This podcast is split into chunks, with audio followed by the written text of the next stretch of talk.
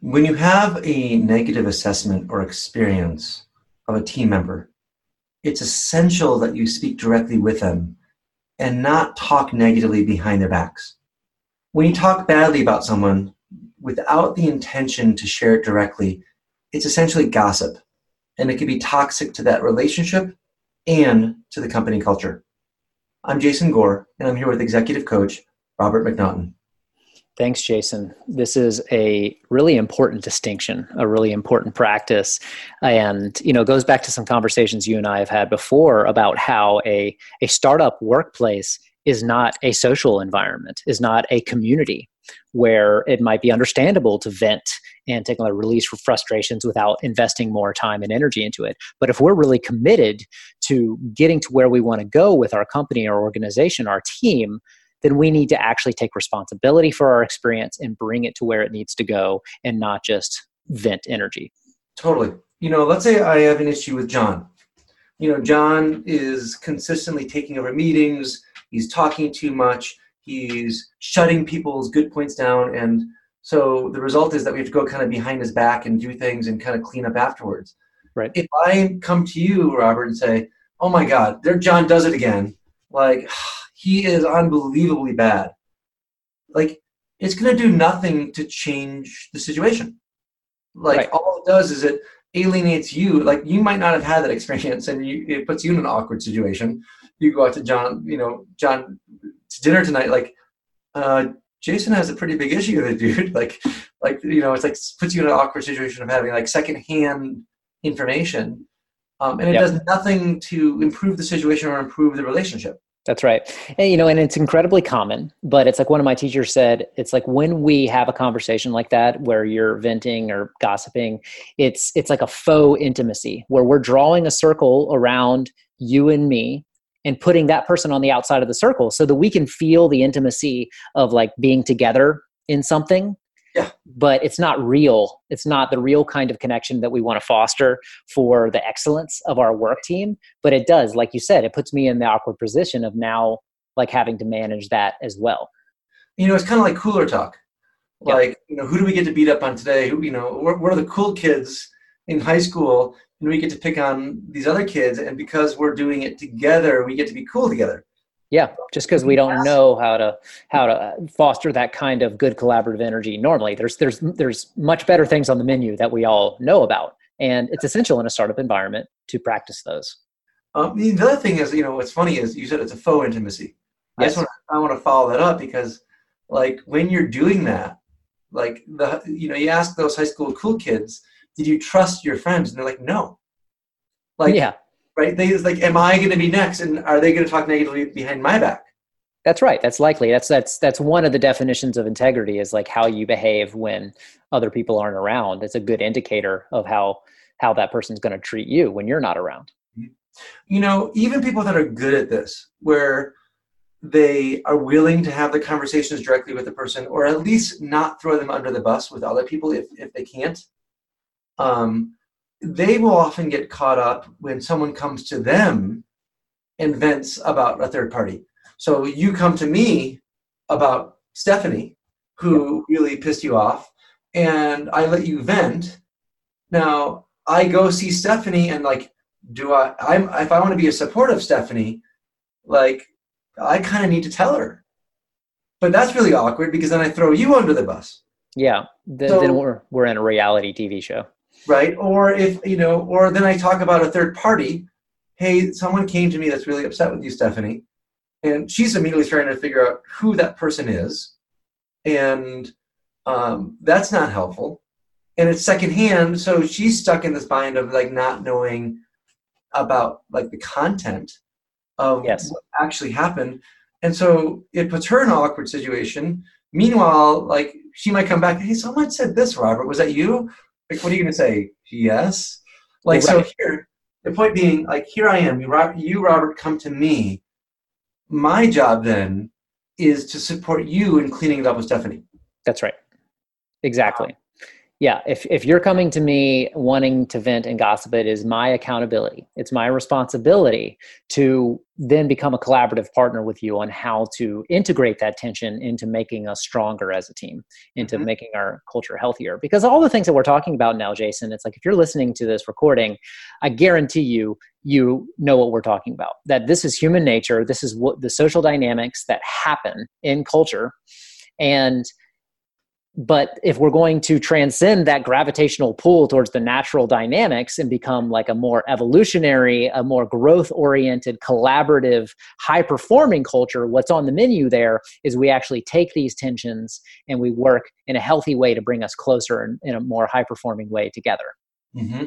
For sure. And the way to do that is to have direct conversations. Yes. Right. Now, let's say that John really upset me, right? And, you know, I don't know how to have that conversation, right? I want to have that conversation. I want to clean that up. I could come to you, Robert, and say, hey, John really upset me today. Can you support me in figuring out how I could address this? Exactly. Right. And then it's pretty simple. I can then be in the position of being like, okay, well, let's say I'm John. What do you want to say? You practice it. I give you just feedback. It's like, yeah, actually, you know, that felt good. What you said right there, the other part stung a little bit. And then without much energy or even necessary experience, you're in a more prepared place. Totally. Now, I have to admit, a lot of my clients think that role-playing is cheesy, uncomfortable, weird. And so often I hear something like, you know, I was a little resistant to role playing, but I'm really glad I did. I actually, that conversation went really well, and thank you. Yeah. And so, you know, taking a peer out to lunch and practicing that conversation, especially someone that knows that person and can guess how they're going to respond, can give you some really valuable feedback about how to have that conversation. And we'll talk about that in direct conversations in another podcast. But the point is to really work towards having that conversation and get support. Or if not, escalate it so that the situation can be resolved and the company can be better off. Right. So that's one approach, right? I recognize that I have this tension, this frustration. So I go to you requesting support. Conversely, it could be the situation where I come to you and just ready to just be like, I just need to blow off some steam from that meeting. And I'm going to start, you know, venting about John there. And that's where the opportunity then for you to say, to you know, to frame me into a context of bringing that to John and helping me with that. How might you successfully do that? Well, you know, I think that when you frame things as business outcomes. Nice. Like, you know, if you're coming to me, Robert, and you're complaining about Stephanie, you know, I'll ask, in what ways is getting in the way of you doing your job and being successful? Mm-hmm. Right. So all of a sudden you see that your complaint is actually blocking your success. And if you don't address it, that you're actually sabotaging not only her, right, and helping her, supporting her through something that she needs to change, but you're also sabotaging yourself. Exactly. Yeah. I might even spoon feed it to you and just be like, wow, you know, it seems like this could really be getting in the way of us, you know, being ready for our launch. You know, and like, I'm really committed. Like, I really want to make sure that we hit this so that we get our bonuses this quarter and, like, you know, get our next round or whatever it is. It's like, how about, why don't we practice you actually saying this to Stephanie so that we can make sure that we don't keep having to talk about this. And I would rather use, you know, saying this to Stephanie, like, well, as I said, we'll get into this in another podcast about how to have a fair enough. Yeah. But we're not doing anything to Stephanie. That's right. Right? It's a conversation with Stephanie about how to improve our collaboration. I mean, right. You know this, Robert, but I want to pick up on that language. No, that's an important distinction. Because it's like the mindset, you know, when we do this well, we're not coming into the conversation saying, Stephanie, you're broken and need to be fixed. We're coming into the conversation saying, something is not working in how we're working together, and I want us to both to be successful. And that mindset shift is probably the biggest thing that we could do to make that conversation successful. And as a coach, if I'm coaching you or you're coaching me, helping the person through that mindset Yeah. And what you said before, Jason, I want to double click on, because I think it's key to so many of the things that we talk about, which is leading with the business outcome. That to the degree that we can foreground the business goals, the business outcome of this, and that makes things collaborative and co-creative. And yeah. Even if I am going to engage Stephanie in a conversation about a place where I'm frustrated, the more that I can hold in sight what we're both in service of, and then I can say, you know, in service of that, can I share the experience I had in the meeting last week? Mm-hmm. And I think that's something important to say there. I'm glad you double clicked there, Robert, because where this behavior comes from and actually makes some sense is in dysfunctional family environments. Yeah. Like if I go to my dad and complain and I happen to have a violent parent, yeah, it might not serve my best interest to do that. And yet I have a big charge, and my family's not a safe place for me to have that conversation. I'm going to go and I'm going to talk to a sibling or a friend, and I'm going to vent. And that's a healthy response in that situation. Right. And maybe that friend says, wow, actually, you understand this is domestic violence and you need help here. Or maybe they're like, you know, support you in other ways. But in a company environment, what you pointed out, Robert, is there is a shared goal, especially in a startup environment where there's equity at stake, where the success of the company is at stake, and everybody is invested in the company's success. There are individual goals as well that might need to be renegotiated, like each department might have different goals, but ideally we're all on the same mission, right, in growing the company, and we're all aligned. And if not, we have other issues to deal with. But in that business context, the cleanup has a completely different level of importance. Yeah.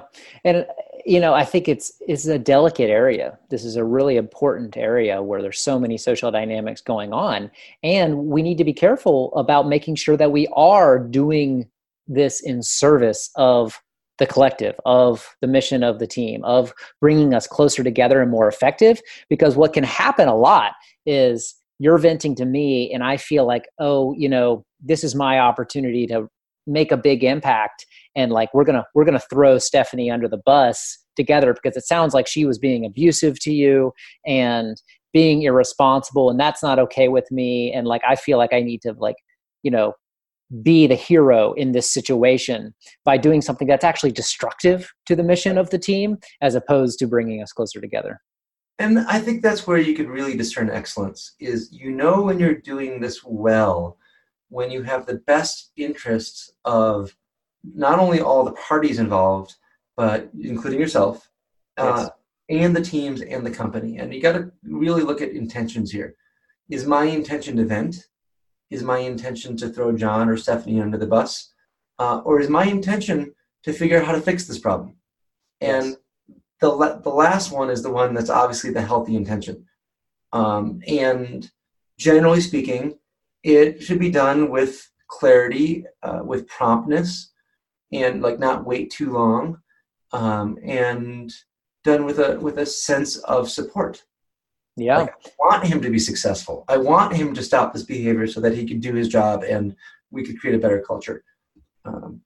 Yeah, I think that's exactly right. This is a sign of excellence. If you're listening to these recordings, you know, you are a leader, which means that people naturally follow you, right? And so you are more oriented towards problem solving, not, you know problem aggravating. Yeah. And I see, you know, the cultures where that this practice is done really well, people, once again, they feel able to bring their attentions into relationship with each other. They feel able to speak to the elephant in the room, the 800-pound gorilla, or whatever metaphor we want to use. And it's actually going to work out well. It's not going to make things damaged. And it's like that great movie, The Founder, that HBO, the documentary about the medical company just came out. And they were just saying how the culture, they weren't allowed to talk about other departments or things or their tensions that were going on. Like, that's the sign of a culture that's not doing this well, and in that case is clearly doomed for failure. Right. And that brings up an interesting point, which is bad-mouthing another department is also just as bad-mouthing an individual. That's right. There goes sales again, right? And it, you know, it's hard enough to keep the departments aligned and in collaboration without bad-mouthing. And so it's like really trying to step into a mood of collaboration. I think another sign of when it's done with excellence is who do you go to? Let's say that I have this issue with John, and I want to figure out how to have the conversation, or I'm really scared to have the conversation because of retribution. Like, who do I go to? Do I go to the person that also I know is on my side that doesn't like John, right? Where I'm going to get a lot of collaborative, like that connection you were speaking about earlier, Robert. Do I go to someone actually that is close with John and say, hey, how do I have this conversation? You know John better than anybody else. I know you're a support for him. I'm having a challenge here. Tell me how to do this. Right? Yep. Now, maybe we'll get back to John, which could be bad or, whatnot. But, they're the person that's going to give you the best advice for how to do it. In fact, maybe you might even ask that person, would you help me with this? That's right. If I want a third party to be in the room, a friend of John's who is going to support John in listening to what is being said is going to be the best way to accomplish this. Yes. If I can't have it without some level of facilitation.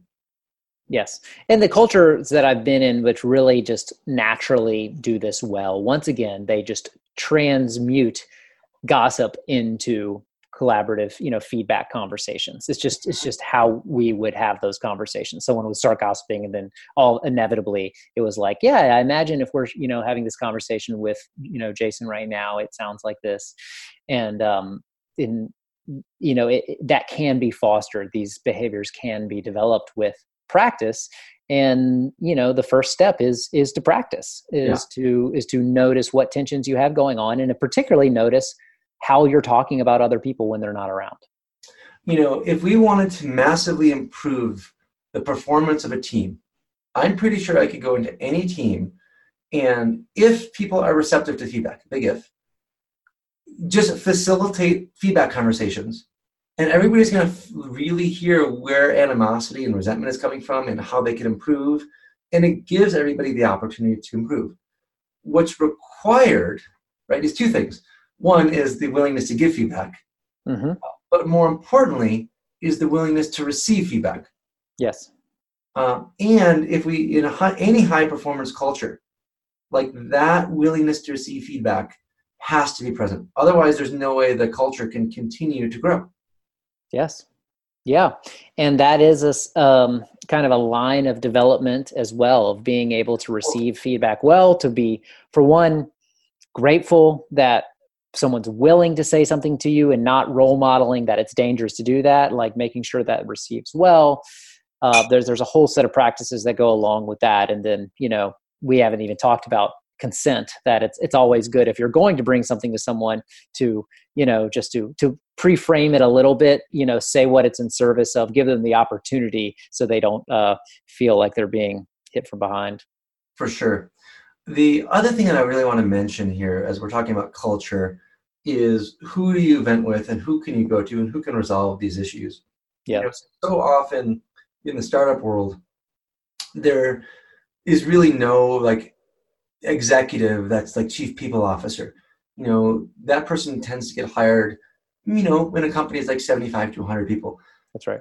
And what I see over and over again is try to get that person hired at the 40 to 50 person mark, because you look at the amount of headaches that triangulation causes. And I mean, I can't tell you how many times I've seen a CEO get brought into a difficult situation with someone that's 3 or 4 people below him.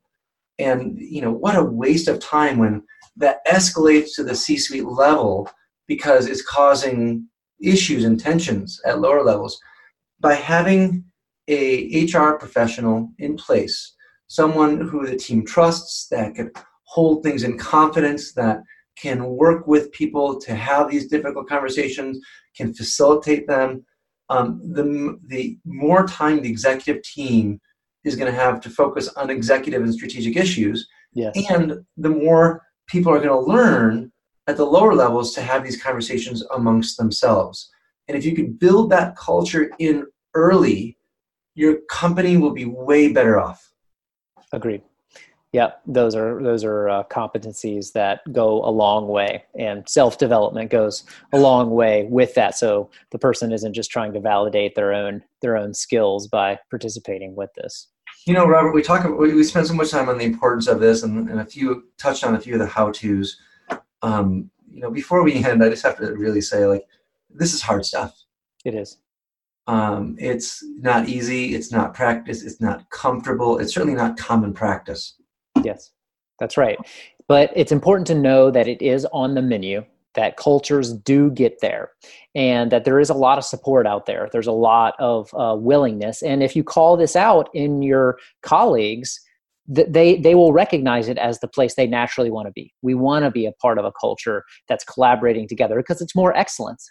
And yeah. That's what feels good, is ultimately satisfying as human beings to step into our higher excellence. Yep. Almost every company I know has some sort of value around transparency, authenticity, or feedback. And it's because it's so important. And yes. And I were to say, like, if an executive or leader can't step in to this as a practice, then odds are they're not going to be successful at a company.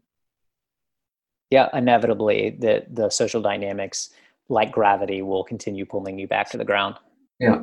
So the key takeaway here is this, for this particular practice, is when you have a negative assessment of a peer, someone above you, below you, or at your level, it's essential to address the issue directly with them and not to talk negatively behind their backs. If you need to get some support to have that conversation, great. If you need to escalate it, great, but do something about it. And if you find someone else talking negatively about a third person, then support them in speaking directly with that person or escalating it or dealing with it in some way that's productive. Yeah, I truly believe this practice can change your relationship in every dimension of your life. Thanks for bringing this one forward, Jason. Thanks, Robert. And to our listeners, we hope that this conversation has been helpful.